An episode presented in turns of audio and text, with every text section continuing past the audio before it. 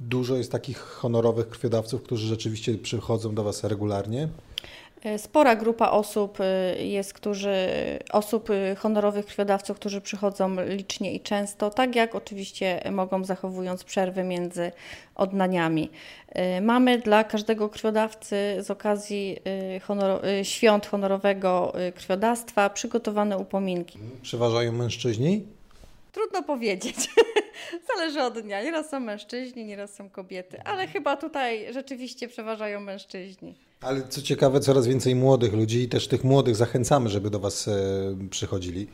Tak, zachęcamy bardzo, bardzo chętnie zachęcamy młodych. My rzeczywiście mamy akcje w szkołach, ale są to y, akcje tak najczęściej raz do roku, y, roku szkolnego, ale wszystkich, którzy chcą oddać w międzyczasie zapraszamy tutaj do oddziału terenowego, względnie do mobilnego punktu poboru krwi.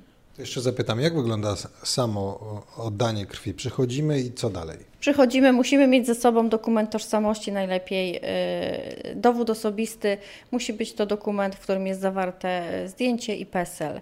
Y, rejestrujemy takiego dawcę w bazie y, danych, dostaje kwestionariusz do wypełnienia. W kwestionariuszu są zawarte pytania dotyczące stanu zdrowia i przebytych chorób, ewentualnie przyjmowania jakichś leków.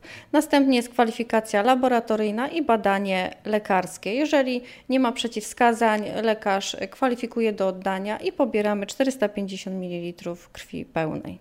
I później jest tak zwany równoważnik kaloryczny? Tak, każdy dawca otrzymuje ekwiwalent kaloryczny w wysokości 4,5 tysiąca kalorii.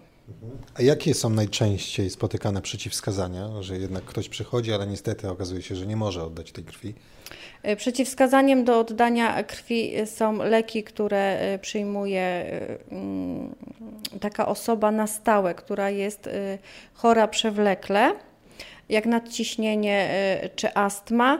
Dodatkowo wiadomo choroby takie sezonowe jak przeziębienie, przyjmowanie antybiotyków, to są takie czasowe. Niski poziom hemoglobiny, który też dyskwalifikuje czasowo.